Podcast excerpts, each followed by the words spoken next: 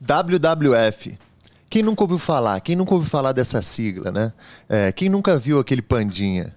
É isso aí, pessoal. Hoje a gente vai conhecer essa organização não governamental que vem trazendo preservação para o mundo inteiro desde 1961. É, meu nome é Pedro Sotomayor, eu estou aqui com a minha irmã Camila Sotomayor, é um prazer estar com vocês hoje. Estamos trazendo sustentabilidade e bem-estar através do Papo Eco toda terça às 19 horas. Pedir para você acompanhar aí, ativar o sininho, blém, blém, blém. E hoje a gente está com ela, Gabriela Yamaguchi, diretora de engajamento do WWF. Né, Gabriela? Um prazer ter você aqui hoje. Legal, obrigada Camila, Pedro, um prazer estar aqui com vocês. Esse papo vai ser incrível, né? Eu acho que para a gente começar, seria legal a gente situar o pessoal, né? O que pessoal que não conhece o Pandinha, que nunca viu o Pandinha. Será que tem alguém que Será não conhece? Será que tem alguém? O que, que é o WWF? Ou a ONG WWF, né? Então, o WWF Brasil é uma organização da sociedade civil que foi criada há muitos anos, há 61 anos, e que foi logo no comecinho das primeiras organizações que cuidavam das espécies que estavam sendo ameaçadas de extinção, ou seja, há 61 anos, no século passado ainda a gente estava começando a ver as espécies desaparecerem. E aí o que aconteceu? Tinha um perfil né, de pessoas que eram pessoas que gostavam de investir em filantropia, se uniram então para defender uma espécie que estava notavelmente já entrando em extinção, que era o urso panda na China. Olha. Uma espécie linda, super amorosa, é, um símbolo emblemático do país, que todo mundo no mundo conhecia, uhum. mas já estava chegando nesse lugar, que era o lugar de desaparecer. E acho que foi uma das primeiras vezes, Camila, que as pessoas começaram a perceber, de fato, a vida pode desaparecer do planeta, a gente pode perder natureza e espécies. E é daí que vem o símbolo do panda, então, cuidar e defender uma das primeiras espécies no mundo conhecidas e que teve uma campanha gigante, então, reunindo pessoas filantropas. É, foi criada na Suíça, então essas pessoas que criaram o WWF foi na Suíça. Uhum. E ele foi criado como um fundo mundial para a natureza. Ele é realmente assim arrecadar recursos filantrópicos para ajudar a preservar o urso panda que estava entrando em extinção. Uhum. Mas aí que está a grande questão. Então, ou seja, assim como tem o fundo de educação, o fundo de Exato, enfim, para uma série de outros direitos, né, ou deveres, a gente tem um fundo criou-se esse fundo para o meio ambiente. Exato. E, e foi uma das primeiras organizações do mundo que fez esse cuidado. E focado primeiro na preservação de um animal específico, Exato. né, que era o panda. E aí virou o símbolo. E é. aí o WWF é a sigla em inglês que significa Fundo Mundial para a Natureza hoje. Depois desses 61 anos, é uma organização que acabou se espalhando pelo mundo inteiro. Tem mais de 100 países que têm escritórios, tem a sua parte do WWF uhum. Brasil. E cada país tem a sua autonomia que é o caso do Brasil. Né? A gente aqui no Brasil tem o WWF Brasil, e eu sempre falo e brinco, Camila, que é mais Brasil do que WWF, ah. porque a gente aqui tem um país, a gente mora num dos 10 países mais mega biodiversos do mundo, mais então ricos, a gente tem né? muita natureza para preservar. E é lá em 1996, formalmente foi criado, então há 26 anos, foi criado o WWF Brasil. E uma curiosidade para vocês é que Olha. o WWF tem 61 anos, então a gente comemorou 60 anos ano passado. E quem também comemorou 60 anos ano passado foi o Chico Bento, da turma da Mônica, que é hoje embaixador oficial do WWF Brasil. Chico Bento e WWF tem 61 anos no mundo. Ai, Olha, incrível, até o Chico Bento está nessa. Pô, e como é que foi isso? Vocês então iniciaram lá realmente fazendo uma proteção animal, né? Mais voltada para um animal. Então, pô, se, se o panda está sumindo, pode ser que outras espécies podem vir a desaparecer também. E como é que. E, e vocês iniciaram um trabalho na Suíça, né? E isso veio expandindo, né? Tanto em termos de escopo de atuação, né? É, para outros animais, eu imagino, e hoje em dia até é, para outros fins também de proteção ambiental, mas também tomando, assim, é, expandindo geograficamente para outras cidades, países. Como é que foi esse processo é, com o WWF? começou mesmo com espécies de fauna, né? então espécies, bichinhos uhum. mesmo, que eram esses bichinhos que estavam mais ameaçados. E ao longo do tempo, o que começou então a ficar claro? Que os bichos, as espécies, elas são, na verdade, bioindicadoras. O que isso significa na prática? Que quando a gente tem uma espécie como o panda na China, ou como um muriqui aqui na Mata o Atlântica. Mico-leão dourado, o mico-leão dourado já foi referência. Já foi referência, justamente foi, foi daí que nasceu Camilo WWF Brasil.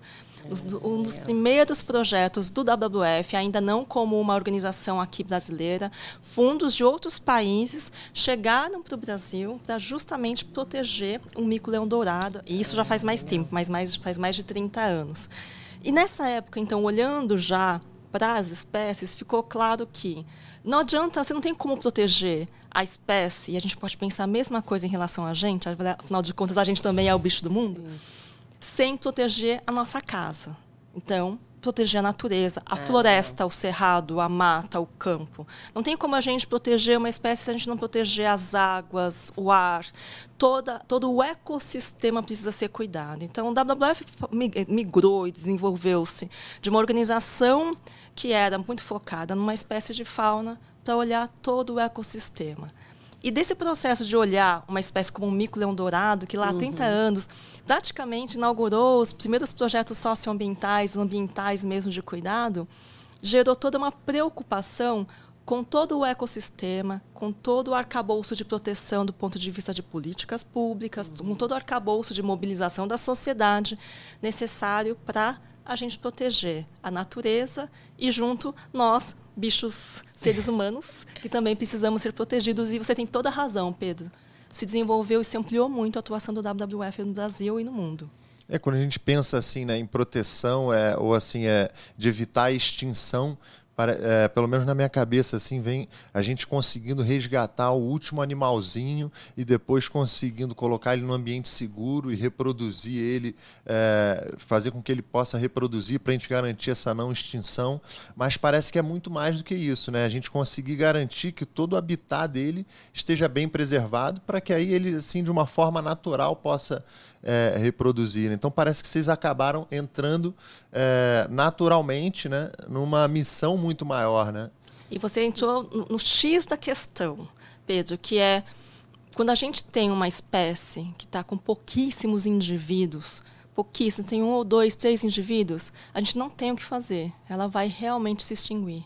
Então, parte de todos os estudos, de todos os esforços que a ciência no mundo inteiro nem... é não chegar nesse limite. Uhum. E é por isso que existe uma classificação de todas as espécies, em que se acompanham as quantidades de indivíduos por cada espécie, e a gente acompanha o número de espécies por cada, então, as populações de cada espécie, para conseguir chegar nessa equação quais são os indivíduos máximos quando a gente chega num momento que não tem mais retorno, que a gente tem um desequilíbrio tão grande que mesmo que a gente faça todo um esforço, esforço em vão. É em vão. Então a gente não pode chegar nesse momento tão grave. E aí vem justamente a necessidade de fazer um acompanhamento das populações de espécies, de todas as é, populações, todas as espécies do mundo. Uhum. E nesse sentido tem um documento, referência, que eu indico para todo mundo conhecer um pouquinho, conhecer mais de como esse trabalho é importante, inclusive para nós, humanidade, que precisamos buscar o enfrentamento à crise crise climática que a gente está vivendo, que é o relatório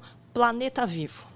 Esse documento é referência global que nos últimos anos vem reunindo. A cada dois anos tudo que todos os cientistas do mundo estão acompanhando de populações de espécies e estão indicando o declínio dessas populações, para justamente alertar quais são aquelas que estão mais próximas de chegar à extinção e, ao uhum. acontecer isso, qual o impacto que aquelas espécies, aí já incluindo flora, também espécies né, de floresta, de cerrado, de mata, de pampa, de pantanal, que estão chegando também na sua extinção. E aí é um termômetro da nossa humanidade, é o termômetro do planeta Terra. Quando a gente percebe que a população de espécies está diminuindo, essa tendência ela tem impacto direto do que na ciência a gente fala que são os impactos da humanidade, é o uhum. impacto nosso enquanto sociedade que está fazendo essas espécies diminuírem. E o que pode ser feito para que isso não aconteça, aí próxima pergunta. Não, e, e, muito legal, Gabi. A gente entrevistou uma jornalista ambiental que ela trabalha na Associação do Mico Leão Dourado. é, aqui no, no, Rio, né? E ela falou que, assim, o berço, né, o lar do Mico Leão Dourado é a Mata Atlântica. E a Mata Atlântica ali, eles vêm fazendo um trabalho de fazer aquela... Eu não lembro agora o nome certinho, mas é uma ponte, né, de um lado ao outro. Da uma espécie de passarela ecológica. É, é um, a gente chama de corredor ecológico. Corredor Isso. ecológico, para poder fazer o mico atravessar ali. E eu achei super legal que ela falou que com esse trabalho, né, com todo o trabalho que eh, algumas fundações e organizações já desenvolveram, eles conseguiram reverter esse quadro da espécie que o mico estava é, ameaçado, hoje ele não está mais ameaçado e justamente tem esse controle e tal. Isso aconteceu com o panda também? Aconteceu, Camila. É. E, a, e a, acho que foi uma das é, últimas boas notícias em todo o mundo em meio ambiente, porque ele foi historicamente, em todos esses 61 anos, sempre classificado como extremamente ameaçado e ele melhorou um grau. Ah, que bom. Viu? Então, isso quer dizer o quê? Que exatamente isso que o Pedro estava contando, que a, a população né, melhorou, a gente tem uma quantidade de, de indivíduos maior, aconteceu com o panda. Isso só foi possível porque a proteção das florestas na China, o governo foi realmente é, convidado e teve que assumir um compromisso de proteção das áreas onde o panda estava presente.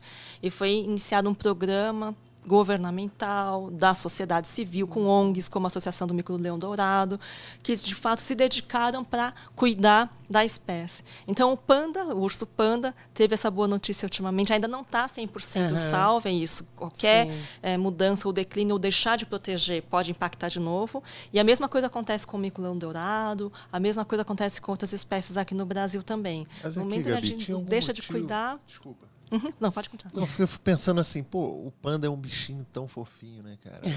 Um animalzinho que, assim, cara, existe um motivo específico pelo qual, assim, é, essa, existia essa taxa maior de mortalidade, ou enfim, é, era o que? Uma caça ao panda? existia alguma, algum direcionamento? Era a pele do panda? Não sei era a destruição da floresta. Destruição da floresta. Porque o panda ele é muito dócil, ele não é um bichinho predador, não é uma espécie predadora, mas ele se alimenta de toneladas de bambu. Ele é herbívoro, 100% herbívoro, então a vida do panda é comer, comer, comer, comer, comer, comer é sem parar. Então ele realmente precisa de uma, de uma floresta saudável. E ele precisa de uma, uma relação com essa floresta em que ele se desloque, ele cria laços, ele cria uma família, ele tem pouca, a reprodução dele não é de vários indivíduos, é no máximo, máximo um filhote. Então ele é uma espécie de fato que depende muito de uma floresta, uma floresta densa e bem preservada. O que estava acontecendo na China e como em todos os outros países do mundo, século passado foi o século que a gente realmente, né, nos últimos dois séculos, a gente destruiu todo o planeta, a gente começou né, a Revolução Industrial, desde, desde a Revolução Industrial, quando a gente vê aqueles indica aquele gráfico é, famoso do carbono, ah, quando que o carbono começa a ser acumulado e emitido, retirado da natureza, emitido e acumulado de uma maneira que criou né, essa situação que a gente está agora de crise climática. Revolução Industrial até agora. Então é uma, uh, né, uma curva super ascendente. E não para, né? E isso vem agora. não só das indústrias. A gente associava muito, lembra antigamente, poluição Sim. à fumaça. Sim. Destruir floresta é a pior, é, o pior ataque que a gente pode fazer a nós mesmos e a todo mundo, né, a toda uhum. a natureza. Para o panda, isso foi crucial. Destruir as florestas onde ele estava, ou seja, o ecossistema começou a degradar rapidamente, afetou imediatamente. E uma das coisas interessantes na história do urso panda, eu indico as pessoas assistirem todos os documentários, uhum. quaisquer documentários, porque é sempre muito fofo. Ah, já conhecer. fala que depois a gente coloca o link aqui no, no a, comentário. A gente é, vê os ursos pandas e muitas outras espécies deprimidas elas, elas também deixam de viver porque elas não têm aquele ecossistema com uma conexão, com uma qualidade. Então, isso que a gente sente também uhum. nós, né, com a pandemia, que a gente teve muito, durante muito tempo até dificuldade de sair de casa, e as pessoas relataram, as crianças relataram que o fato de não sair, né, o Instituto Alana tem uma pesquisa, referência super importante que mostra o quanto que para a infância e para o desenvolvimento das crianças, o contato com a natureza é essencial. A gente precisa de natureza. E espécies como o urso panda, por perderem uma qualidade de relação, também estavam declinando.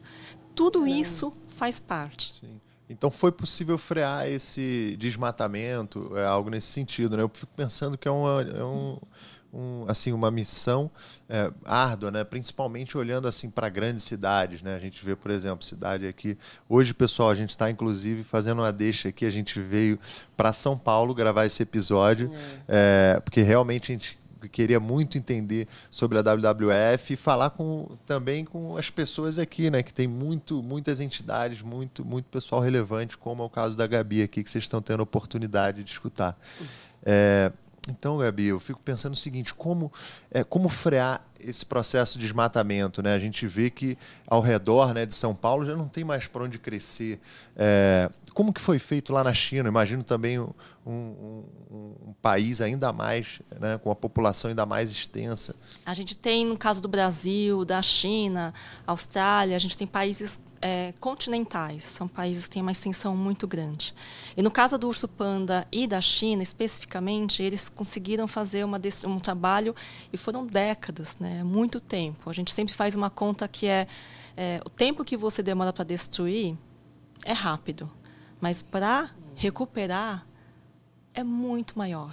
Então, se você derruba uma árvore hoje, uma árvore que tem 100 anos, 60 anos, é. não é só plantar de novo e ela daqui a 60 anos vai o estar lá. O bambu cresce rápido, né? O bambu Mas cresce rápido que... e tem todo, né? É. E, e, mesmo assim, é, com a complexidade do que é a floresta, onde o bambu está, né? E onde está o alimento, o ecossistema onde o, o pandinha está, mesmo assim, teve todo um, um trabalho um de de fazer a reprodução em cativeiro, de acompanhar sem tanta interferência humana, uhum. de não tentar fazer uma coisa que muitas vezes a gente, como humanos, em algumas iniciativas até são criticadas por isso, elas tentam domesticar demais ou humanizar de muito, muito e aí o instinto e a preservação da espécie mais, isso que o Pedro também estava comentando, é mais adequado, é mais correto a gente melhorar o ecossistema e a própria, a, o próprio indivíduo conseguir uhum. se readequar. Porque é instinto, é sobrevivência, tudo isso né, precisa estar tá reconectado. E no caso da Mata Atlântica aqui no Brasil, a gente está num dos ecossistemas mais destruídos no mundo, porque a gente tem a maior concentração, 60% da população do Brasil mora na Mata Atlântica, é a concentração das maiores metrópoles que a gente tem no país. Então, a gente tem bairros onde a área verde por habitante é inócua, né, praticamente não existe. Você não tem uma praça, não tem um verde acessível para sua família. Então, tudo isso tem impacto na saúde, na qualidade de vida das pessoas. E aí a gente tem cinturões verdes ao redor das grandes metrópoles. É o caso de São Paulo, onde a gente tem a metrópole toda pouco arborizada, uhum. com algumas ilhas de verde. É, na cidade de São Paulo existem poucas áreas remanescentes de Mata Atlântica nativa. Tem o bosque da Universidade de São Paulo, tem um pouquinho no Parque do Ibirapuera, mas são remanescentes. Bulemax. Bulemax, resquícios. Sim. E aquilo uhum. que a Associação do Microlandual deve, deve ter compartilhado. O desafio que é você ter pedaços de uma floresta Sim. densa, biodiversa e que sem conectividade, essa Perfeito. é a palavra-chave, esse é o conceito-chave da sustentabilidade. Sem conexão, sem conectividade, a gente não tem como fazer esse sistema da vida se retroalimentar, uhum. se conectar. É crucial que haja conectividade, é crucial que tenha diversidade. Se você tem nichos muito pequenos de uma mata, de uma floresta, pode ter o jardim mais lindo do mundo, mas ele depende crucialmente de ter troca, né, de várias espécies com outros espaços. Essa diversidade uhum. ela é, é, essencial. Então, em ilhas como essas, não são suficientes. Entendi. E para responder a sua pergunta, Pedro, o que a gente precisa fazer né, para é, uma situação tão crucial desses grandes, dessas grandes metrópoles, dos grandes centros urbanos? Hoje, a resposta é a gente tem que mudar a bagaça inteira, Pedro. A gente precisa realmente reconstruir a nossa, o nosso conceito de cidades. O quanto que a floresta tem que reocupar a cidade, o quanto que a cidade tem que respeitar mais a floresta.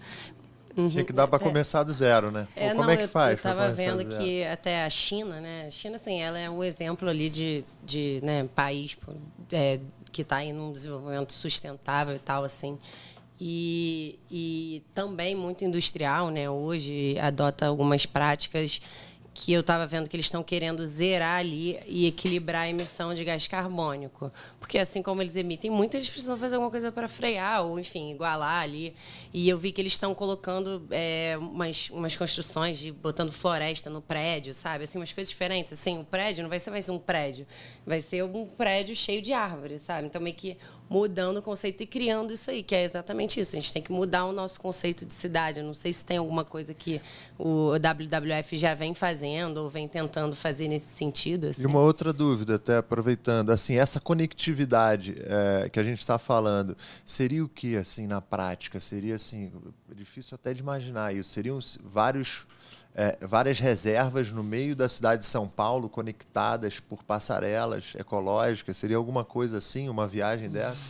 Sim, acho que é essa, esse imaginar esse futuro que é onde a gente está nesse momento, que são as soluções que a gente precisa para mudar tudo o que está acontecendo. E acho que é muito importante entender que para essas soluções acontecerem depende de todos os atores da sociedade, governo, empresas, nós enquanto cidadãs e cidadãos, né? Então todo mundo precisa é, mudar a maneira como a gente vive.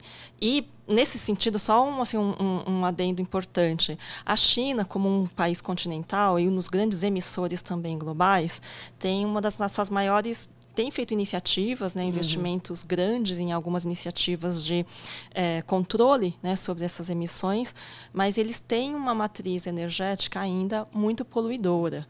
É. Então, crucial de um país que tem um controle, tem um regime ainda totalitário e que tem ainda é, uma tentativa de domínio de mercado econômico, é de justamente eles conseguirem também, junto com essas promessas externas, conseguirem garantir também a qualidade de vida dentro do seu próprio país. Né? Então, a transição de matriz energética, a compra de commodities, a China é hoje a maior compradora de soja do mundo, soja associada a desmatamento, Sim. inclusive no Brasil. Né? Então, a pegada, a responsabilidade de países enormes como a China, Estados Unidos, a Europa, grandes companhias, né? as grandes potências que acabam comprando, né, a preço que um preço que não reflete a destruição do nosso uhum. país ou a, a criminalização do uso dessas terras desmatadas usadas para produzir todas essas commodities, né? Então, dentro dessa equação que é, a gente entende que é complexa, tem esse grande viés do sistema global de comercialização desses frutos da natureza, mas que foram totalmente é, é, transformados numa, numa, produção em escala, cheia de agrotóxicos, cheia de problemas, associadas a invasões de terras de povos originários, e isso é, realmente é uma situação Ele complexa. Tem um pessoal também para alimentar lá também, né? Mais Eles um têm, mas o problema não é alimentação. Assim, o, o, grande é mais a questão econômica. É mais a questão né? econômica. Né? Então, a gente tem uma uma cadeia produtiva que está muito associada é, a uma expansão do mercado que não necessariamente é um mercado mais saudável para as pessoas e para a natureza. O que isso significa na prática? A gente está falando de uma virtualização desses impactos. Parte eles são mensurados em emissões e isso acaba trazendo uma moeda de checar qual a responsabilidade de cada país, uhum. mas tem uma outra virtualização que é essa ilusão de que a gente está produzindo muitos commodities para matar a fome do mundo e, e definitivamente uhum. não é. Né? É, é, realmente essa, o mercado financeiro associado à produção dessas commodities que gera essa circulação, o incentivo de uma alimentação altamente é, baseada em ultraprocessados.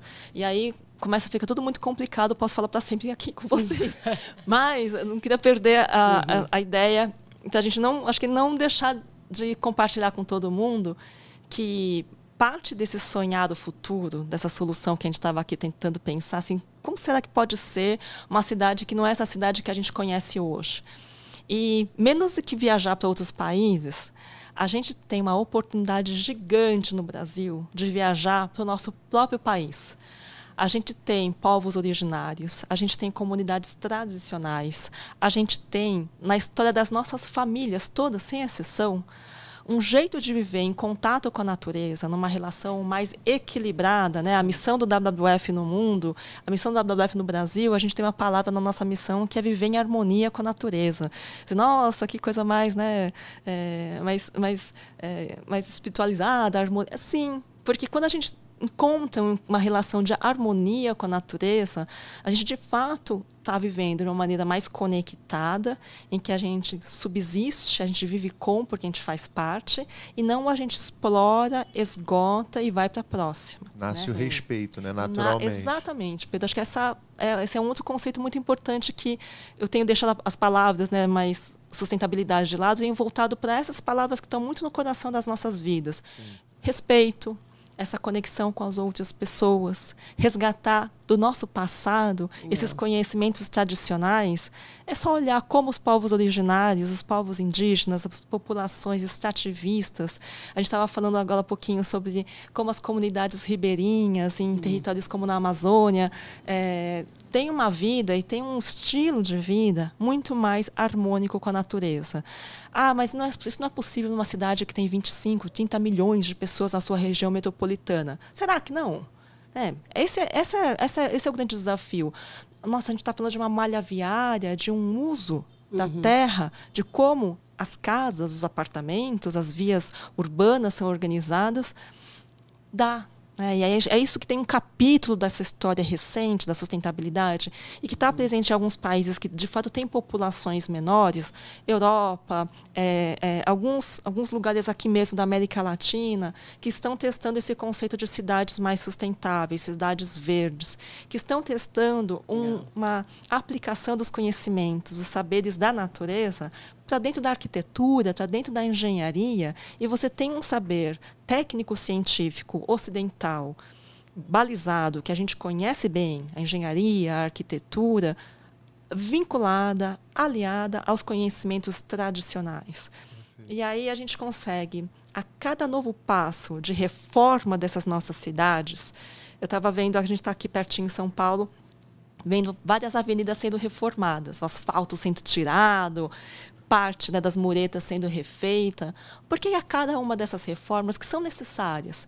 Tem encanamentos hoje, em todo o Brasil, as cidades no Brasil têm em média 100 anos. Essa parte mais recente de saneamento uhum. e condução de, de é, eletricidade. Está tudo caducando, gente. Né? está chegando no limite da idade Sim. da cidade. Os viadutos Perfeito. estão caducando. Já está na hora Já de tá na resolver, hora. né? Então, para não virar a cena de ficção científica, a gente vai precisar sim reformar e fazer a manutenção de boa parte das nossas cidades. E é aí que entra esses conceitos desse, desse mais do que sonho, dos projetos, das pesquisas é. que estão sendo feitas, aliando os conhecimentos tradicionais e alinhando também a tecnologia para a gente refazer. Ao invés de é ter um viaduto, não dá para ter um viaduto atrelado a um corredor ecológico? É, você já Sim. vai ter que refazer. Por que, que não faz uma intervenção Exato. que pô, não seja igual, seja melhor é. e já esteja né, nos trazendo mais perto dessa, dessa realidade? Você sabe que eu vi um, um, Eu morei aqui durante um tempo, né? quatro anos, inclusive. E perto ali onde eu morava, ali no Brooklyn, é, tinha um, um, edifício grande, né, que tinha um dos novos edifícios, né, que ali são muitas casas antigas. Então, as empreiteiras estão comprando os terrenos, né, e aí construindo edifícios grandes e tal. E aí um desses edifícios me chamou a atenção, que era justamente onde eu ia e era bus buscava aquele contato com a natureza, que tinha um parque do lado de um condomínio. E aí eu fui entender um pouco melhor. E aí eu descobri que, assim, na verdade, quando eles foram construir o, o condomínio, eles eles tiraram uma parte do condomínio para ser realmente um bosque público, mas também para os moradores e que trouxe, assim, é, você entra ali realmente, trouxe é, espécies nativas da, da Mata Atlântica. É, imagina isso, né, replicado em larga escala. É, parece que a gente, a gente vai ter que refazer muita coisa, né, que a gente poderia, né, se fosse de forma planejada ambientalmente, a gente não precisaria replantar, né? É, Porque parece exato. que agora, pô, vai replantar agora, agora é. São Paulo. Mas, pô, se a gente, é, assim, talvez dentro de um projeto piloto, né, de uma nova cidade, a gente pudesse lançar, cara, vamos lançar uma cidadezinha pequenininha, mas esse é o projeto piloto que a gente, pô, gostaria que fosse implantado a nível Brasil, sei lá, vamos testar. É, isso já existe, assim, existe já algum lugar, alguma cidade é, que traga isso? É por aí mesmo? Você acha que faz sentido? É por aí mesmo, Pedro. E o, esse exemplo que você deu é, é um exemplo da nossa legislação ambiental no Brasil que muitas vezes ela é criticada tanto pelos ambientalistas, também pelas, pelas, pelas outras frentes que querem avançar e querem, né? querem amenizar a nossa legislação ambiental. E o caminho, na verdade, é a gente defender muito. A gente tem uma legislação ambiental no Brasil que ela é muito mais avançada que outros países, justamente porque ela prevê que ao fazer uma, qualquer construção numa área que é nativa, você não pode destruir 100%. Você precisa preservar a maioria dessa área. Porque a gente já está no cheque especial da natureza. A gente precisa preservar. E ao preservar, ao fazer qualquer expansão imobiliária, qualquer, qualquer empreendimento, a gente precisa proteger a maior parte desse, desse terreno para garantir a conectividade. E isso é planejamento de prefeitura, planejamento das empresas, planejamento e compromisso das construtoras. E nessa combinação, a gente tem que melhorar os processos da legislação, mas nunca deixar de tê-las. É, o caminho do Brasil nunca vai ser, do jeitinho que a gente está hoje, agora, uhum. nunca vai ser flexibilizar ou diminuir a proteção, mas sim melhorar os processos para a gente conseguir proteger mais e garantir melhor qualidade de vida para todo mundo que vai ter acesso à clara verde, acesso a todos os benefícios que a gente recebe da natureza.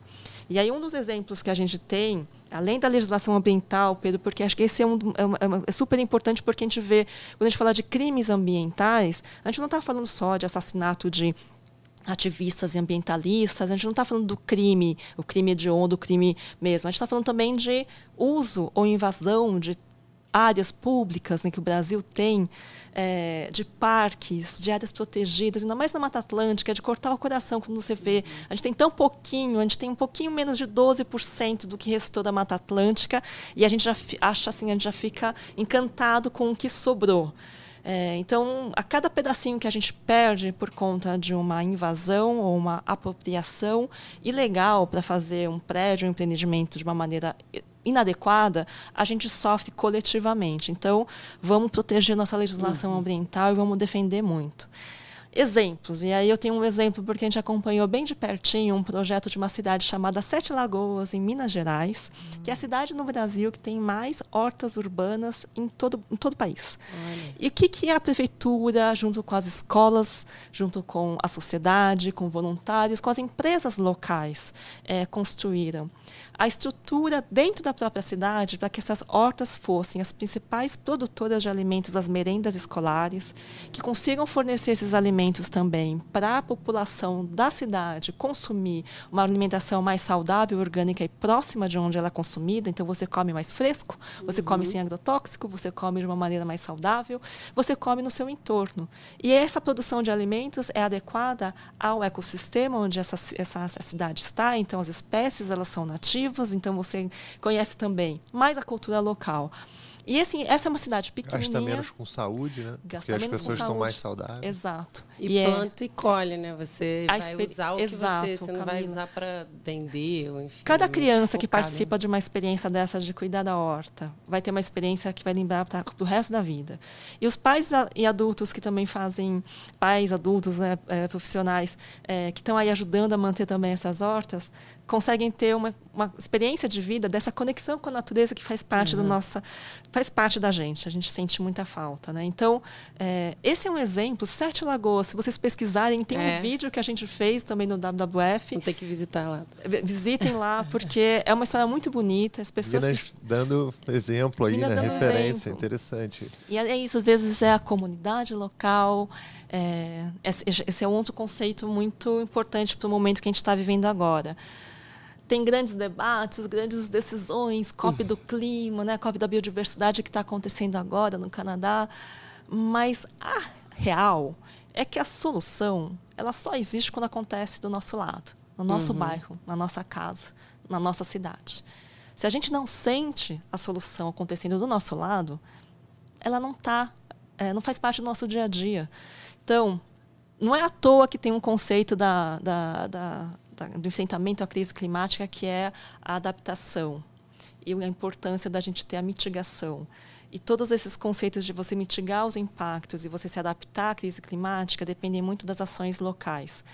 Os próximos anos, essa década que a gente está, esses próximos anos que a gente vai viver.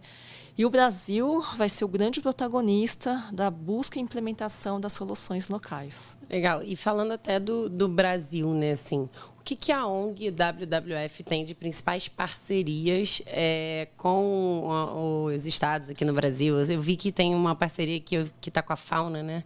É fauna, acho que é o nome. É isso, certo? Da, da Amazônia? Acho que é uma papelaria, loja fauna. Loja ah, fauna. A gente, e eu sim, queria saber sim. um pouquinho mais dessa parceria. Quais são as principais também, sem ser essa, que você gostaria de citar e tal, até para o pessoal que está em casa assistindo. Legal, Camila. E parcerias é, é, o jeito como a WWF trabalha. A gente sabe que sozinho a gente não vai conseguir fazer nada. A gente tem uma hashtag que é a nossa campanha uhum. eterna, que é o Juntos é Possível. A gente só vai conseguir enfrentar e, como eu gosto de falar, mudar a bagaça toda uhum. quando a gente coletivamente realmente conseguir trabalhar. Então a gente tem então, ó, você que está aí e quer fazer uma parceria com a ONG WWF, né? Procura a Gabi aqui. Isso, que... É isso. É, eu cuido justamente das parcerias e vou dar alguns exemplos de parcerias que o WWF faz para buscar essas soluções. A gente realmente trabalha com todos os atores da sociedade, a gente é uma organização que acredita que governos, empresas, sociedade civil, nossos parceiros de outras organizações e indivíduos, todas as pessoas podem ter um papel e a gente pode e deve juntos desenvolver essas soluções. A gente tem um cuidado, a gente é uma organização da sociedade civil, uma OCIP no Brasil, então a gente é apartidário, a gente não associa nenhum tipo né, de campanha política específica, nem de partidos, nem de candidatos. Então a gente tem todo um cuidado de estarmos no debate público, atuando em defesa de políticas públicas, mas a gente não se associa a nenhum candidato ou partido especificamente, porque o que a gente quer é solução, e a solução depende de todos os partidos, Sim. de todos os candidatos, e é aí que é o papel da sociedade civil. Nesse caminho, a gente tem parcerias com todas as instâncias de governo, com o governo federal, com o Ministério do Meio Ambiente. A gente tem um projeto chamado Projeto Pro Espécies. É o maior projeto no Brasil que faz a defesa de espécies de fauna e flora que não tinham nenhum projeto protegendo essas espécies. E nos últimos três anos, pelos próximos três anos também, é um projeto então de longo prazo. A gente está trabalhando na pulverização, na disseminação de ações de planos de ação técnica e integrada para defender essas espécies em todos os, todos os ecossistemas do Brasil. O relatório deve ajudar, né? O, o relatório que vocês trazem é, com essas informações deve ser tudo que o governo precisa para é, saber estrategicamente como né? É. Como tomar decisões. Perfeito. E um exemplo, um exemplo importantíssimo de, uma, de um setor que tem uma carência dessas informações sobre a proteção, a população de espécies e a qualidade dessas espécies é justamente a população de espécies de pescados. A gente tem o que a gente chama de Amazônia Azul, uma das maiores costas do mundo. A gente tem praias Sim. de norte a sul do Brasil. A gente tem é, ecossistemas e comunidades que dependem de todas essas, essas, essas, essas áreas que, além de serem lindas, Uhum. É, não há lugar no mundo com praias como o Brasil. E é um lugar que tem uma biodiversidade gigante. E a gente tem pescados dados de pescados, dados das populações de pescados no Brasil, Uau. muito defasadas, precisam de maior investimento. A gente precisa saber como estão a saúde das, das, dos, dos peixes, das espécies marinhas no Brasil. Então, um dos esforços justamente é que a gente consiga ter mais dados das das, das, das espécies no Brasil. Então, esse projeto Pro Espécies é um exemplo de, um, de, uma parceria que a gente tem com o governo federal. É um recurso que vem do governo da Alemanha. Então, ele se chama ProEspécies. Vocês encontram mais informações, quem quiser conhecer um pouquinho mais. E o papel importantíssimo da conexão do governo federal com os governos estaduais para conseguir fazer os planos concretos acontecerem em cada um dos seus estados. Legal, eu até fiquei no, tá te cortando aqui, uhum. desculpe. É, esse investimento vem lá de fora, então, Sim. da Alemanha. Vem da Alemanha. E, e por quê? Consegue explicar assim? A Alemanha, é, vocês buscaram esse investimento lá fora ou não? A Alemanha veio e, e, e falou, e alguma troca assim? Camila, que... vou dar a resposta formal e a resposta que é a real. Uhum. A resposta formal é que todos os países, que são os países mais ricos do mundo, têm esses grandes fundos é, ambientais associados associados ao enfrentamento à crise, à crise climática. Pela pegada desses países ser muito alta e Entendi. eles terem uma, um espaço, um território muito pequeno, pequeno. é natural que a política deles invista em outros países do mundo que vão trazer esse enfrentamento na captura né, do carbono concentrado é, é, no mundo e que precisa ser, de fato, é, diminuída. Essa curva né, de emissões Entendi. de carbono tem que ser diminuída. Se ele for só trabalhar no mesmo país, ele não consegue, não talvez, consegue zerar essa nada, conta. Nunca. E é, países na Europa, é, Estados Unidos chegam nesse ponto também, mas principalmente na Europa, a gente tem países que não tem nada de mata nativa, nada, 0% de mata nativa é, preservada. O que eles têm é uma tentativa de recuperação de bosques é, já legados, mas todos eles já tiveram interferência humana. Mata nativa, ecossistemas nativos, uhum. muito poucos. Né? Então, e são os países mais ricos do mundo. Né? Então, eles uhum. têm esses recursos, esses, esses investimentos. Sim. E o segundo conceito que está muito em voga e que a gente precisa também ter consciência, porque faz parte da nossa história enquanto Brasil, é reparação histórica. Né? Esses países são os países que colonizaram a América Latina, a América do Sul, a, os, todo o hemisfério sul, a Ásia, a África, né? e os nossos uhum. países, o que nos, nós temos em comum é uma exploração dos recursos naturais que concentrou poder político e econômico nas mãos de poucos, e esses países ainda concentram boa parte desse, dessa geopolítica global.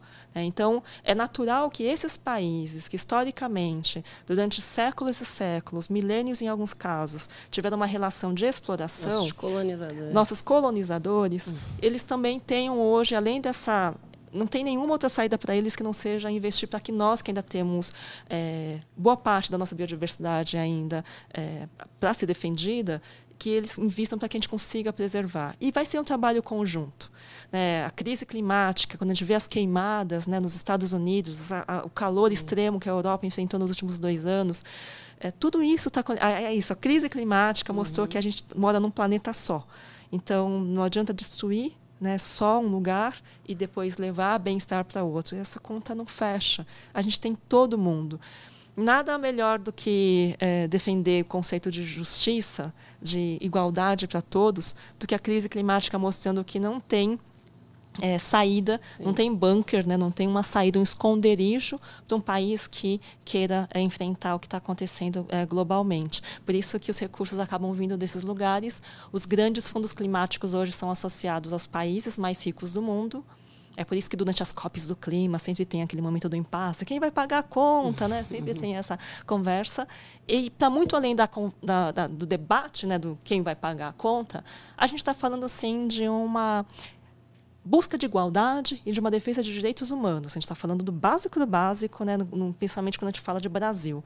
A gente tem uma população mais vulnerabilizada, mais pobre, mais é, muito mais é, suscetível a enfrentar crises associadas à Covid. A gente sofreu muito com a Covid aqui por vários motivos, mas por ter uma população mais vulnerabilizada, que num país riquíssimo em natureza, tem tanta fome, a maior é, quantidade de pessoas passando fome no país, a gente voltando do mapa da fome, isso não faz sentido, a equação não fecha. Então, reparação histórica é um conceito importante, a gente uhum. resgatar o que nos trouxe até aqui e entender que que bom que o governo alemão está investindo para a gente preservar. É, sobre ontem, sobre, sobre hoje e sobre o futuro também, Exato, né? Porque parece querido. que assim, pô, a gente, é. de certa forma, já houve né, essa exploração por parte de outros países Sim. dentro desses países como o Brasil, por exemplo. Hoje em dia, ainda a balança não fecha, né? Uhum. Porque provavelmente todo esse, é, esses recursos, enfim, continuam sendo utilizados nesses países, mas também é sobre o futuro, né? Exato. Porque onde tem para preservar são é, ainda em países estratégicos como o Brasil. Se os outros países não cuidarem da gente, de onde ainda resta a natureza, a gente pode ir para um lugar é, perigoso. E, e aí vem outro tipo de parceria que é, que é super importante, que é, é, o trabalho em parceria, o trabalho, na verdade, de incidência e parceria com empresas, né, uhum. que é uhum. uma coisa que o WWF também faz. A gente realmente acredita que não tem como a gente olhar toda essa, toda essa equação e ter alguma mudança se a gente não olhar para a cadeia produtiva. A gente tem que se relacionar e a gente faz essa, essa relação de uma maneira muito adulta. Eu uhum. gosto de falar que não é só assim brigar, é muito pelo contrário, é entender muito para quem está do lado do negócio, o que é importante, que decisões decisões importantes têm que ser tomadas, que informações são importantes para quem está lá na caneta, na caneta tem, todo, podendo, tendo poder de tomar uhum. decisões muito importantes, fazer essa transição. É, então, para deixar de ter uma, um setor econômico, é, empresarial, que causou tantos danos à natureza e às pessoas, e a gente ter um setor corporativo super corajoso e menos covarde em relação às soluções, a gente faz essa aproximação com várias cadeias produtivas. Então, o WWF no Brasil e no mundo é conhecido por olhar a origem do problema, por exemplo, no caso do desmatamento, que é a produção de é, soja e carne no Brasil. A pecuária e a soja são os maiores é, setores vinculados ao desmatamento no Brasil. Acontece a mesma coisa com nossos colegas no Paraguai, uhum. com os nossos colegas na Bolívia, em todos os países pan-amazônicos. Então, é um setor, uma cadeia produtiva nacional e global que precisa ter essa transição e uma série de decisões mais corajosas para mudar a maneira como os negócios são é, é, é, decididos. Então, WWF Brasil no mundo, é, WWF no Brasil, no Brasil. e no mundo, a gente trabalha em rede, então a gente é uma Sim. rede. Nós somos autônomos aqui, Brasil, Brasil mesmo, mas nós trabalhamos em parceria com nossos colegas de outros países. São quantos países? São mais de 100. São cerca Uau. de 120 países, quase o mundo inteiro. Né? Então a gente não está em alguns países em que é, a situação política, o risco, as ameaças aos ambientalistas é muito grave, ou a situação econômica também não permite.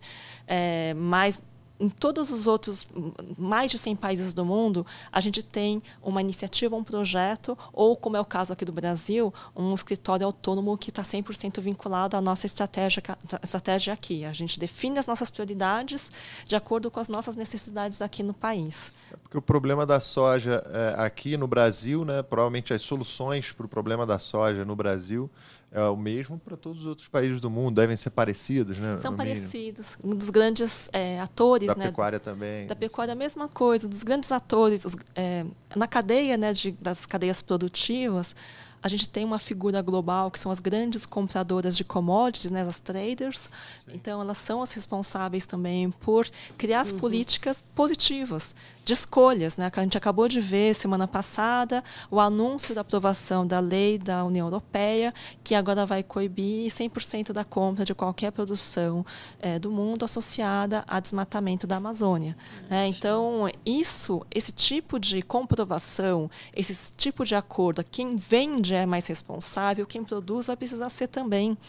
Não adianta a gente querer produzir de uma maneira irregular, criminosa, né, gerando impactos negativos na natureza e para as pessoas, e isso não vai ter mercado para ser comprado. Então, a compra, o interesse, né, a compra e a venda, a maneira como a gente produz e como a gente é, comercializa, precisam ter regras mais uhum. éticas e 100% vinculadas a essas transformações sistêmicas. Então, o W olha grandes cadeias produtivas. A gente trabalha em parcerias com várias, parceria com várias outras organizações, com academia, com outras organizações. Uhum. E também é, olhando universo das nossas escolhas pessoais. Né? A gente tem que olhar o sistema todo, sim. E muita técnica, muita ciência, muito dado, muita pesquisa, oferecendo argumentos para essas mudanças acontecerem. Mas, do outro lado, temos nós, uhum. pessoas que podem fazer escolhas no nosso dia a dia. E como é que a gente pode, de fato, mobilizar, incentivar? Não, a gente nem fala mais transição. Hoje é, tem que ser uma mudança mais. Uhum. É, é, eu gosto da palavra corajosa, porque nos dá assim, aquela vontade de fazer. É uma mudança mais corajosa de a gente fazer escolhas no nosso dia a dia do que está no nosso prato, na, no nosso corpo, na, na, na, na mochila no, dos nossos filhos, né? O que está na nossa casa. Tem que trazer responsabilidade, né? Sim. Não adianta. Uhum. A gente sabe que. E eu trabalhei durante muitos anos com consumo consciente. É, a gente sabe que não não está nas costas do consumidor, da consumidora mudar tudo. Mesmo que todas as pessoas no mundo né, mudassem, a gente sabe que as cadeias produtivas são sistemas mais as complexos. Embalagens, as né? embalagens. Nossa senhora, aí não acaba. É realmente muito complexo. Sai da zona de conforto. Que aos pouquinhos parece que estão melhorando. Mesmo até né, os gigantes, as indústrias, né, cada vez mais têm opções de é, plástico biodegradáveis ou é, de bagaço de cana e etc e Sim. tal. Mas ainda não está no mainstream, né? Não, ainda está tá bem zero bala. Assim, na, na verdade, está bem no começo, Sim. Pedro. E aí de um lado, se a gente consegue, é, por meio de parcerias, né, como organização, é, buscarmos a produção de produtos que sejam mais responsáveis possíveis hoje, e se a gente não tem ainda o mundo ideal, trabalhar junto com essas empresas para conseguir chegar nesse mundo ideal, uhum. a gente tem uma estratégia que é a estratégia de associação de produção de produtos é, é, responsáveis para oferecer opções de um consumo consciente para as pessoas. Então, hoje, por exemplo, a gente tem a parceria com a papelaria Fauna, Camila, uhum. que, que você estava citando, que é a produção de uma coleção de papelaria produzida com ilustrações inspiradas nas espécies da Amazônia. É o nosso tema 2023. E a equipe né, de técnicos, biólogos é, do WWF ofereceu todas as informações sobre essas espécies, quais são, o que elas significam, que ecossistemas elas estão. É, características sobre a classificação de risco, se elas estão ameaçadas ou extremamente ameaçadas, é, no livro dos, das espécies. E essa coleção aterriza numa coleção de papelaria, de papel é, produzido de fontes renováveis, com tinta é. base d'água, com cuidado no embalo e no envio desses produtos. E a gente oferece uma linha de papelaria com a papelaria fauna, que tem a possibilidade da pessoa viver no seu dia a dia um produto que tenha maior responsabilidade. A gente tem uma parceria com a Corui, que é uma das empresas empreendedoras na agenda de saúde menstrual e que oferece, então, absorventes para as mulheres, para as pessoas que menstruam, é, que são reutilizáveis, são feitos de tecido. Então, a gente não tem os descartáveis, que são o veneno da natureza, o sendo produzido, plástico sendo produzido. Então, é, a gente tem uma série de opções e a gente entra nessa, nossa, mas sério, WWF Brasil fazendo coletor mensual?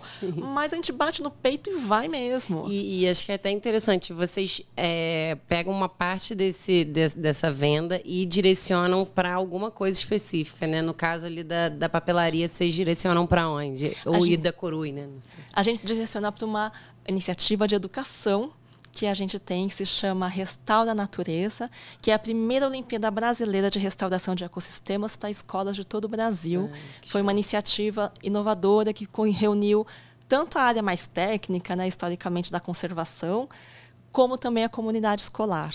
Então, é um convite, é uma Olimpíada, como a gente tem Olimpíada de Matemática, Língua Portuguesa, de Química no Brasil. Uhum. Só que, ao invés de ser dessas disciplinas, a gente tem um tema sistêmico, que é a restauração de ecossistemas. Então, professor de Língua Portuguesa, de Biologia, professora de Matemática ou de Educação Física, qualquer professor, professora da escola podem acompanhar seus alunos para desenvolver conhecer mais sobre a restauração de ecossistemas, o caminho da solução que é super complicado, mas começa no nosso dia a dia, começa quando a gente conhece é, como né, desenvolver tudo isso e chega numa ação restauradora de mobilização da comunidade escolar. É um projeto que acredita que no centro das soluções do futuro é a comunidade escolar que vai fazer isso acontecer. E eu começo a chorar porque eu, eu realmente acredito que é, não tem como a gente falar de sustentabilidade, educação. de solução, educação. sem falar de educação. Verdade. A gente acabou de falar de reparação histórica. A gente precisa investir na educação das pessoas. A gente está falando de fome. A gente precisa investir em educação. Porque a gente não vai conseguir trazer dignidade para as pessoas, não vai conseguir é, respeitar mais os povos originários se educação não for um pilar da nossa sociedade. Então, a Restaura a Natureza, Legal. essa iniciativa que foi reconhecida pela, pelo Programa das Nações Unidas para o Meio Ambiente, o PNUMA, é, faz parte da década da ONU das, da restauração de ecossistemas que a gente está vivendo agora. É, parte, então, dos, do, da receita da papelaria fauna, da Corui, da nossa parceria com a Bob, que produz também shampoos e, e condicionadores em barra, em né? barra, que são sólidos, sem plástico, 100% sem plástico. Nossa parceria... É, não posso esquecer. Ah, a gente tem livrinhos também, livros publicados para criança, com a turma da Mônica, é, editora Girassol. Então, todos esses produtos, eles significam a causa, Camila, e é, é acho que é esse caminho que a gente está exercitando nessas parcerias para produzir esses produtos. A gente tem uma parceria com a Camaleon Sun, que é uma marca de protetores solares uhum. vegano também. Então, cada um deles representa isso que a gente acredita. É possível a gente ter quase zero plástico. Plástico é essencial para a saúde, plástico é uma das maiores invenções da química do mundo, mas a gente não precisa de descartáveis de uso único. A gente não precisa ter tanto, a gente não precisa de tanto descartável na nossa vida. em tudo. Hum. Né? Então, a gente precisa e pode apoiar esses projetos todos. Oh, Aí, o capítulo legal. de empresas. Eu queria primeiro dizer aí. uma coisa aqui, que é muito legal estar do teu lado, sentir essa energia de quem genuinamente é, está buscando né, é, um, um, mundo diferente, né, um mundo mais sustentável. E também fica claro, a gente pô, acaba compreendendo que isso é algo que é, é, muito amplo, né, e fica claro quando você toca na educação como isso é importante, né, é, e parece que esse é o caminho, né, um dos caminhos principais, porque é, a gente conversa aqui em alguns episódios que nem sempre né, a gente entendia é, o que, que era preservar o meio ambiente. Né? Há, sei lá, 30 anos atrás, preservar era a questão do mico-leão dourado. Exato. Né? Hoje em dia, pô, a gente já está num outro nível de instrução a respeito da sustentabilidade. Né? Uhum. A gente já se questiona muito mais no nosso dia a dia. E acho que marcas como essas, né, iniciativas e projetos desses, como, como da WWF, são essenciais para que a gente possa ir questionando uma coisa por vez, né? E acho que naturalmente a gente vai começando a questionar outras coisas.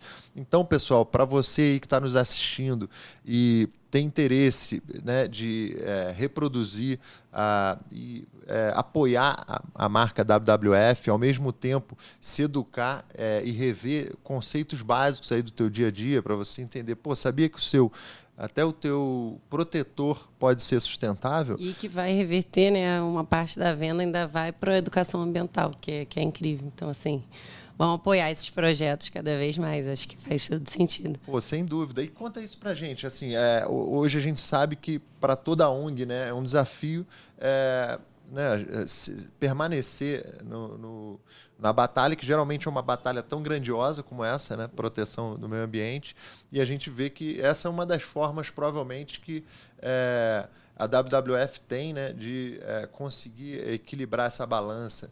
É, então, hoje, tudo, todos os produtos dessa parceria vocês conseguem destinar parte para essas ações é, educacionais, mas também para outras ações da WWF? Tem alguma outra forma que vocês conseguem de angariar recursos para essa luta? tem, acho que uma maneira direta que é todo mundo se tornar doador, doadora do WWF. Então, a gente uhum. tem essa opção para quem quiser conhecer nosso trabalho, entra no site wwf.org.br e vai encontrar lá quais são as campanhas que a gente, hoje a gente tem para receber doações das pessoas. Hoje é a maior fonte de recursos do WWF no mundo todo, é a doação de pessoas, são mais de 6 milhões de pessoas em todo o mundo que doam para a rede da WWF como um todo. Esse dinheiro é reinvertido, então, para todos os projetos que acontecem no campo, nos territórios. Aqui no Brasil, a gente está começando essa jornada mais aos pouquinhos, a gente não tem tantos doadores assim, mas a gente tem essa, esse, esse, essa esperança de que a cultura do doar é parte da nossa ação cidadã. Quando a gente pode fazer essa, essa escolha de fazer uma doação uhum. para uma causa, e nem precisa ser só para o WWF, mas para qualquer causa que se conecte, ao seu, se conecte ao seu coração, busque uma causa que se conecte ao seu coração, voluntarie-se para ter uma dedicação do seu tempo. Às vezes nunca, nem sempre é só dinheiro, né? Às vezes Sim. você pode se voluntariar para fazer uma ação é, dentro dessa organização. Então, a cultura da doação tem tudo a ver com essa construção de uma sociedade mais cuidadosa, harmoniosa. Então, uma das opções também das pessoas é entrar no nosso site, fazer uma doação. A gente está com uma campanha justamente da restauração de ecossistemas. Não basta a gente parar de destruir, não basta a gente proteger o que restou, a gente hoje precisa restaurar. E a regeneração é uma propriedade da natureza. Né? A gente vê quando a gente perde ou tira uma folhinha da planta, que ela consegue se reorganizar e ela se regenera. Sim. Regeneração é propriedade de todos nós. Quando machucados do cicatriz, é a natureza que existe em nós, dizendo nós podemos e nós conseguimos nos regenerar. Mas a gente só vai conseguir fazer isso se a gente estiver bem de saúde, bem de ânimo, bem de tudo. Então, a regeneração da natureza é, hoje, primordial para um país como o Brasil, que tem que se reconectar, se pacificar, se relacionar com mais cuidado e harmonia. E o nosso, a nossa campanha principal hoje é Tempo de Restaurar. Hashtag é Tempo de Restaurar. Nós temos um manifesto que com várias pessoas, criadoras de conteúdo também, que estão engajadas né, é, em compartilhar essa, hora, essa, essa fala. A gente tem muito problema e é muito desafiador. Mas a gente pode sim acreditar é, e ter esperança, esperançar que é tempo de restaurar e trabalhar por isso tudo. Pô, legal. É, vamos ver esse manifesto aí, é. vamos espalhar esse manifesto. Quem quiser, então, fazer a doação, é, aproveita, pessoal, doando que se recebe, né? A gente sabe que gentileza que gera gentileza e nada melhor do que estar tá engajado a uma causa que realmente é importante para você. É, e se esse for o caso, é só acessar o site www.org.br.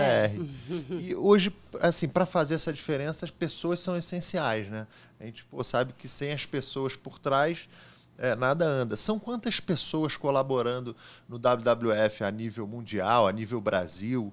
É, são quem que está aí por é, trás rodando essa O pessoal é mais assim, em loco, né? Por exemplo, na Amazônia, vocês têm algumas pessoas lá, como é que funciona ou não? O pessoal tem a sede aqui em São Paulo e vai lá, que eu vi que você vai para a Amazônia aqui, ó, spoilerzinho. Mas assim, é como é que funciona realmente? Acho que essa pergunta é super legal para quem está em casa para entender como sempre, o WWF é uma mistura de dois modelos, assim, tanto de uma equipe, que é uma equipe mais técnica, que fica no, mais, no nosso escritório que a gente tem lá em Brasília, que é a nossa sede. Ah, em Brasília. Em Brasília, Paulo, fica lá é, no coração do Brasil, no Cerrado. É, então, a gente tem parte da nossa equipe administrativa, né, toda a parte que cuida né, da organização fica numa sede lá em Brasília. Quem quiser nos visitar, um prédiozinho bonitinho, é, que tem um pandinha na porta também. É. Então, as pessoas vão conseguir reconhecer. É, mas hoje a nossa equipe está distribuída em todo o Brasil. É uma mistura de uma equipe técnica que faz o acompanhamento dos projetos em campo, realizado por muitos e muitas parceiras que a gente tem. O WWF é realmente uma organização que se espalha muito, então a gente nunca faz nada sozinho. Então a gente tem muitas organizações parceiras e a gente tem também uma, é, uma busca e uma construção. Historicamente, nos movimentos ambientalistas, sempre houve uma, uma predominância de pessoas formadas no Sudeste. Historicamente, por quê? Por conta de é, cursos, faculdades, concentração econômica e política no Sudeste.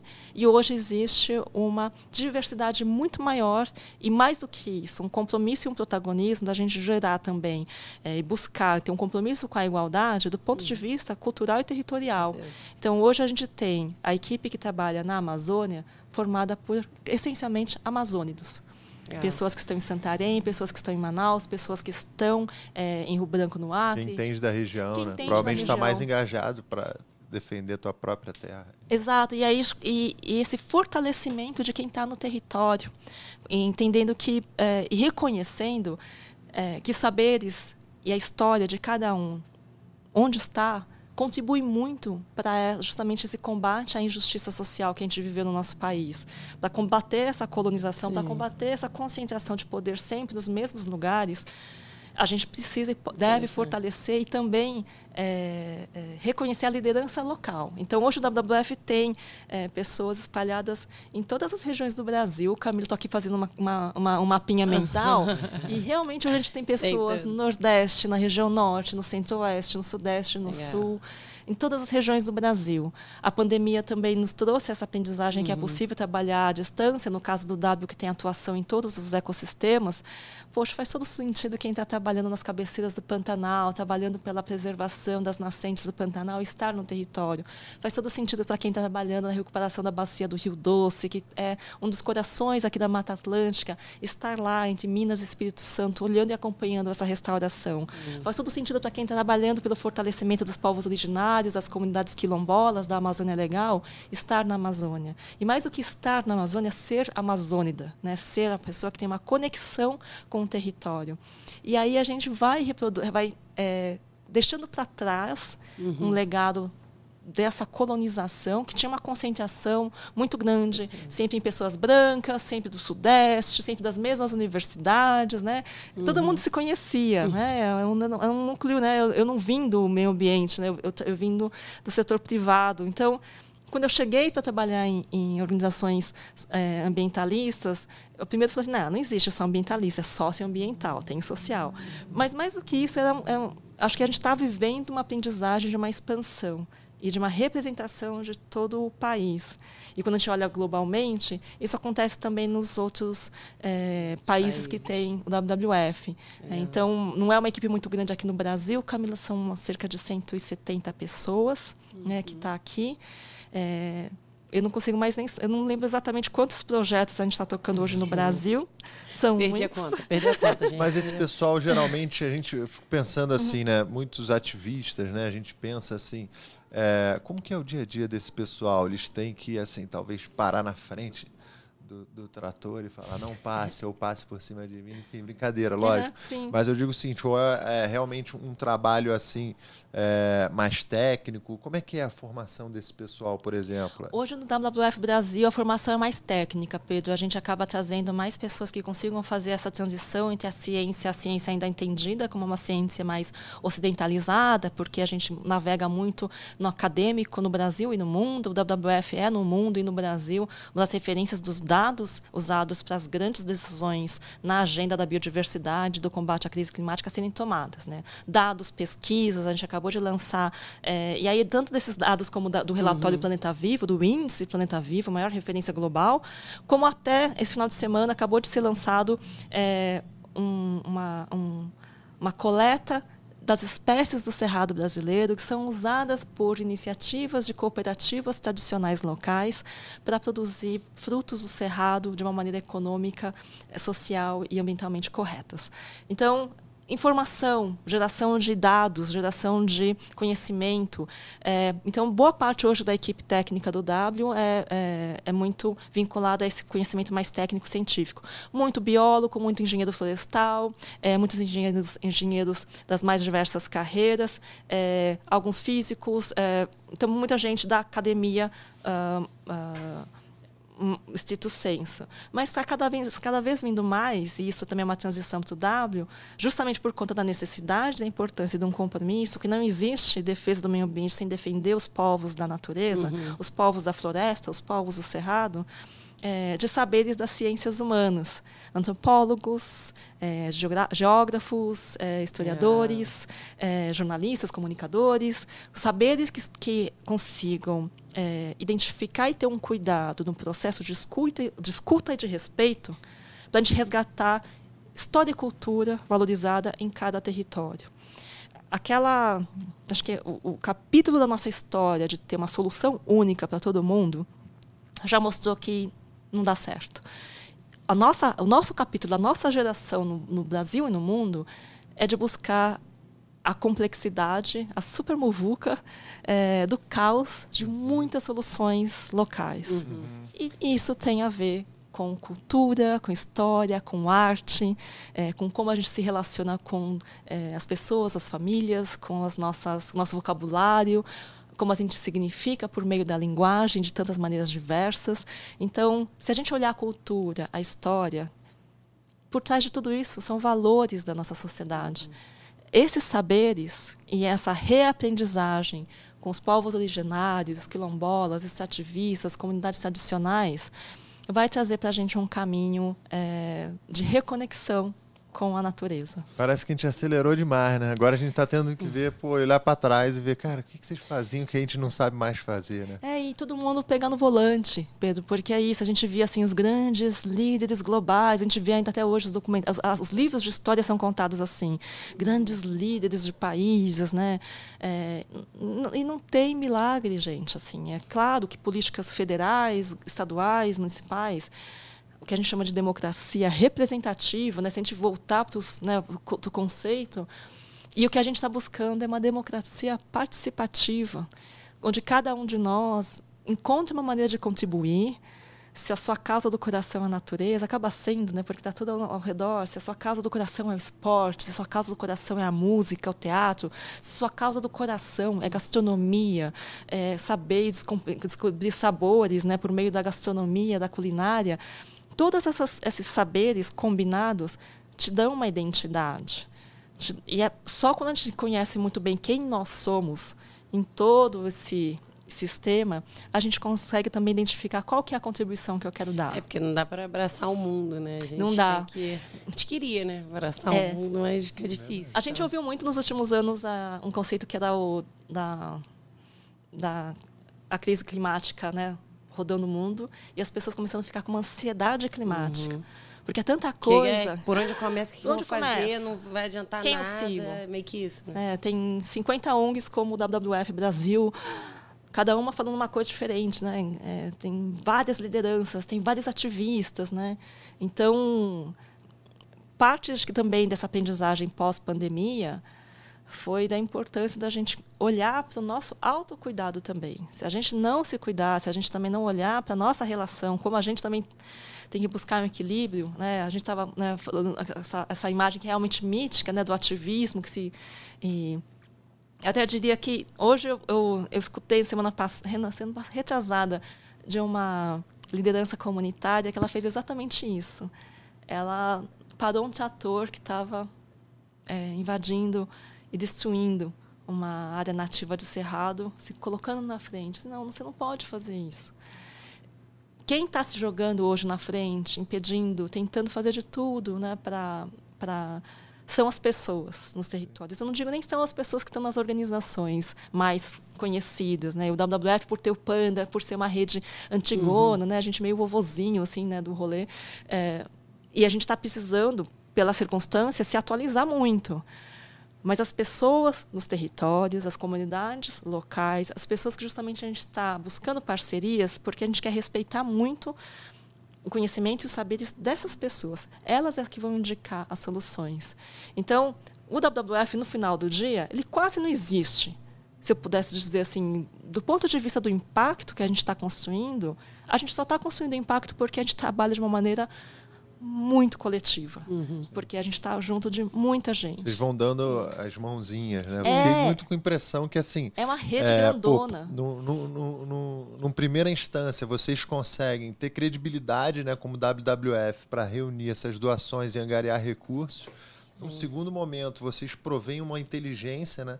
Que muitas das vezes, né, o que a gente não controla, a gente não gerencia. O que a gente não vê, a gente não consegue resolver.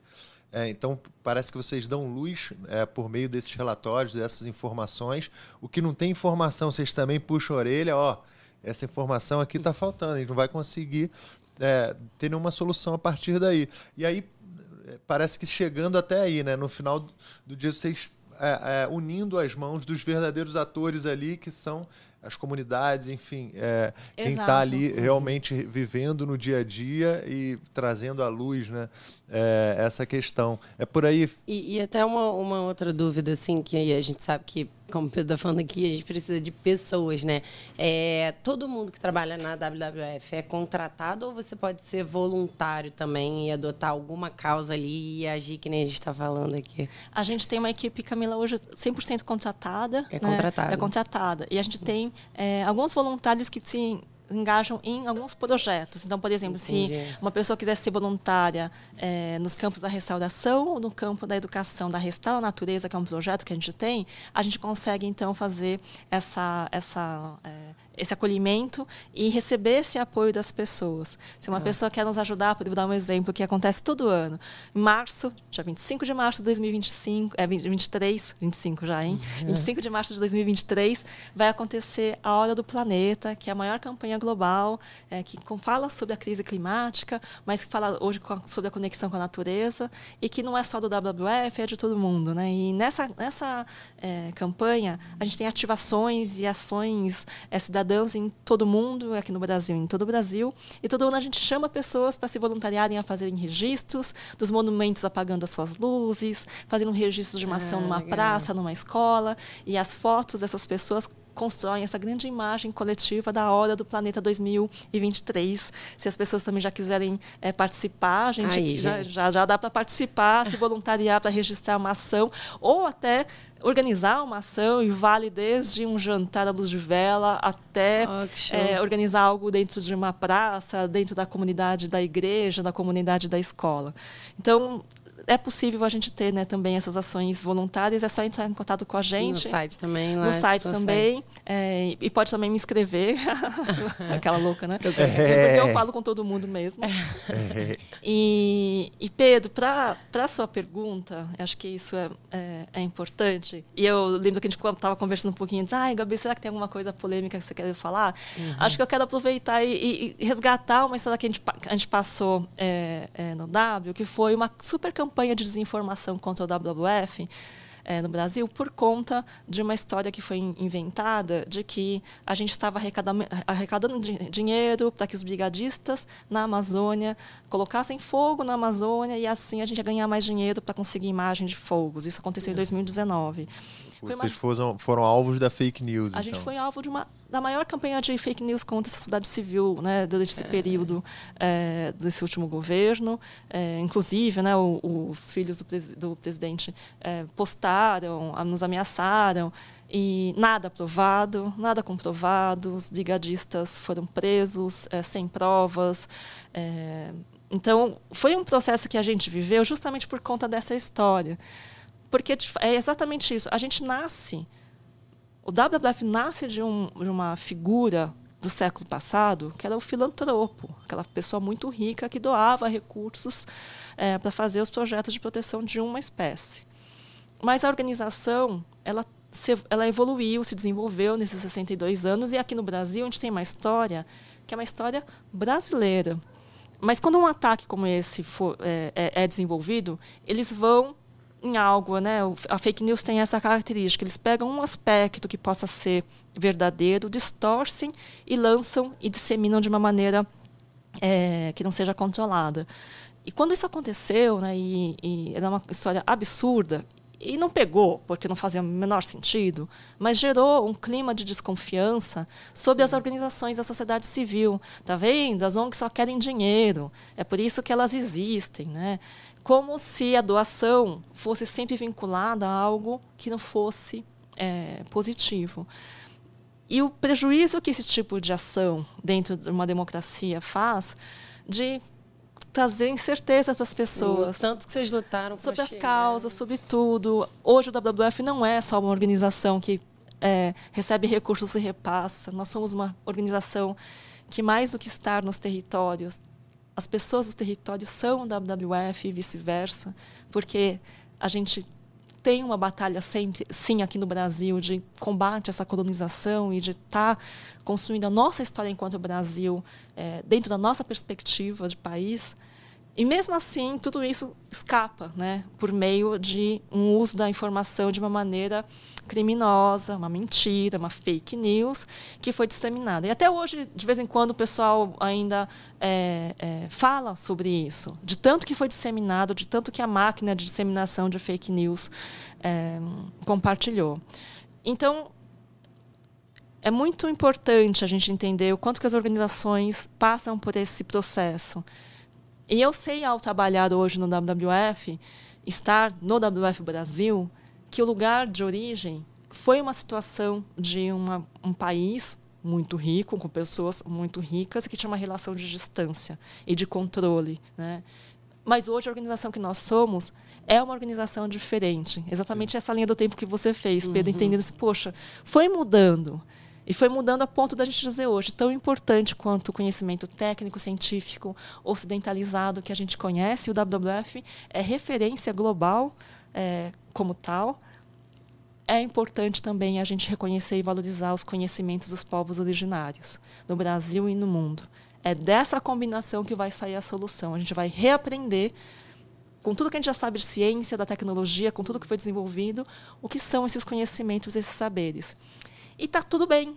Né? A gente, é, e nosso trabalho vai significar por meio dessas parcerias, de cada uma dessas ações que são feitas.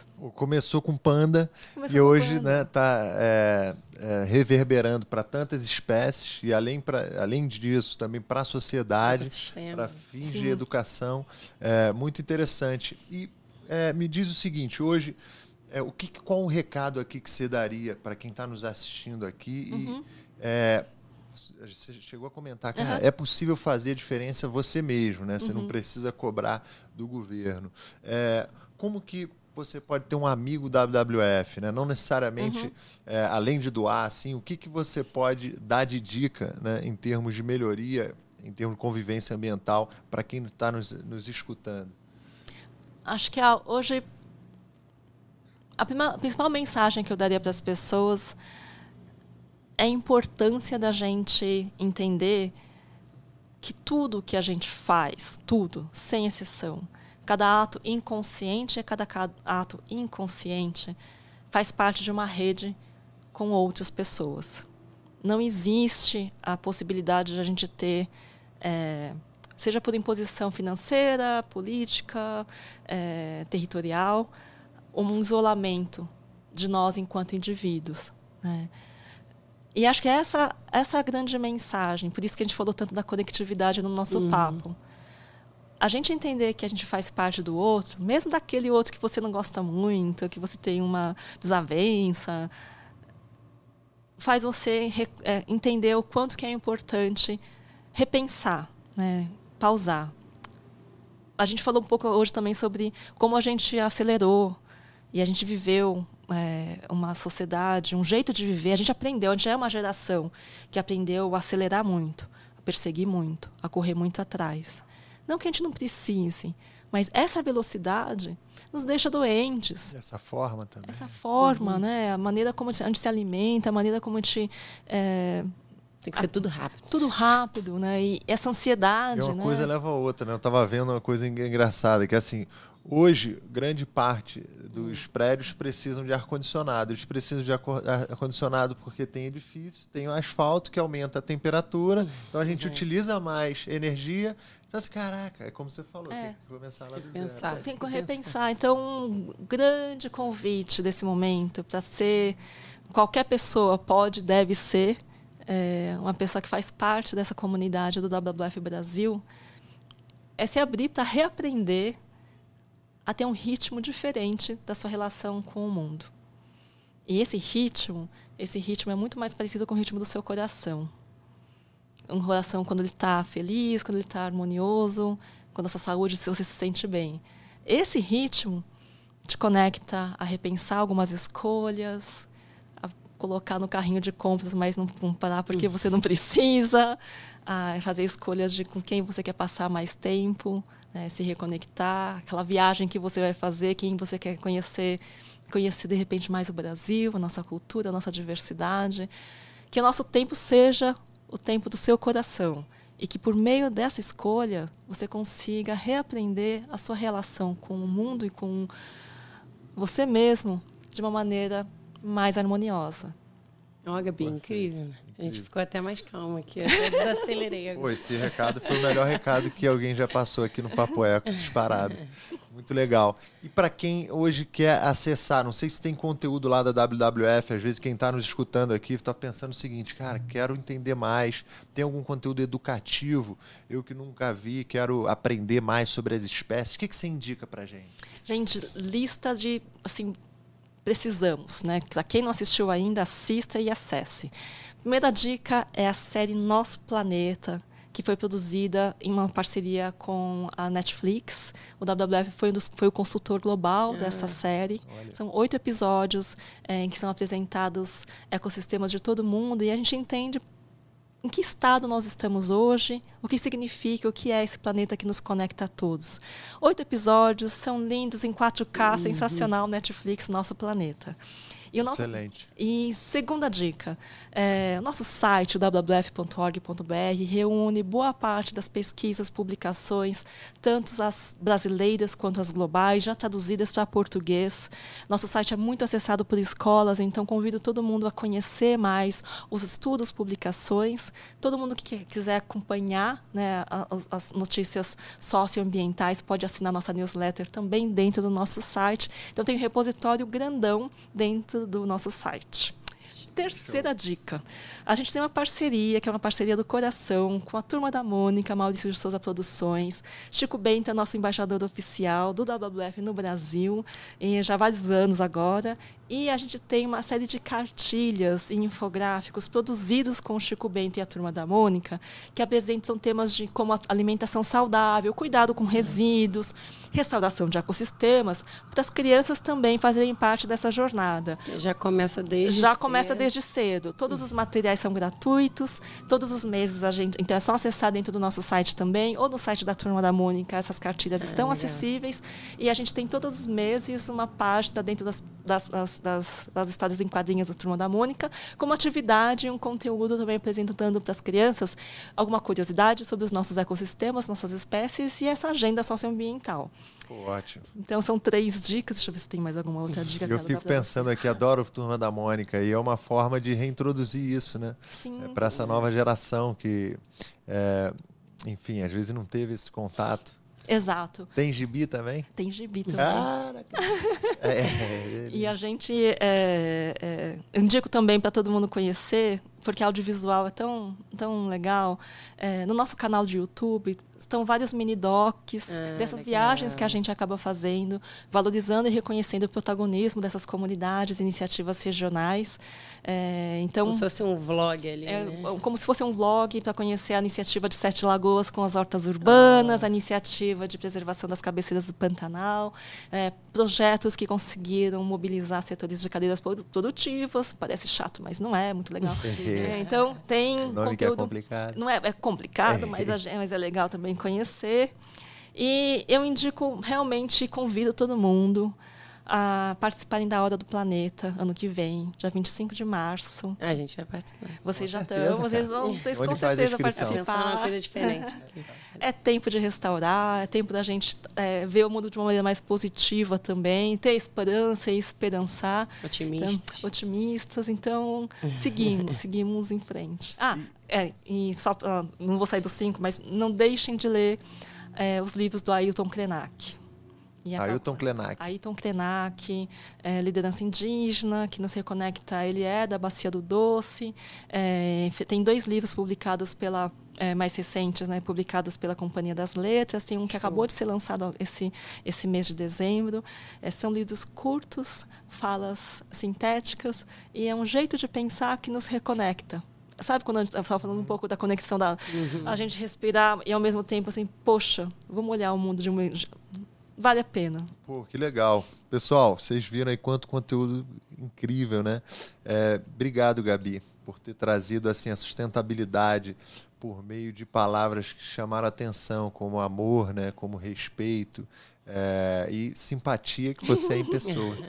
É, Obrigada, foi incrível Pedro. esse papo, acho que a gente. É, ajudou a gente a se conectar aqui já, né? A gente não precisou nem ainda acessar um desses conteúdos, a gente se conectou com você, assim, acho que é o mais legal. Acho que é uma pessoa genuína, assim, que traz com amor, exatamente isso que o Pedro falou, né?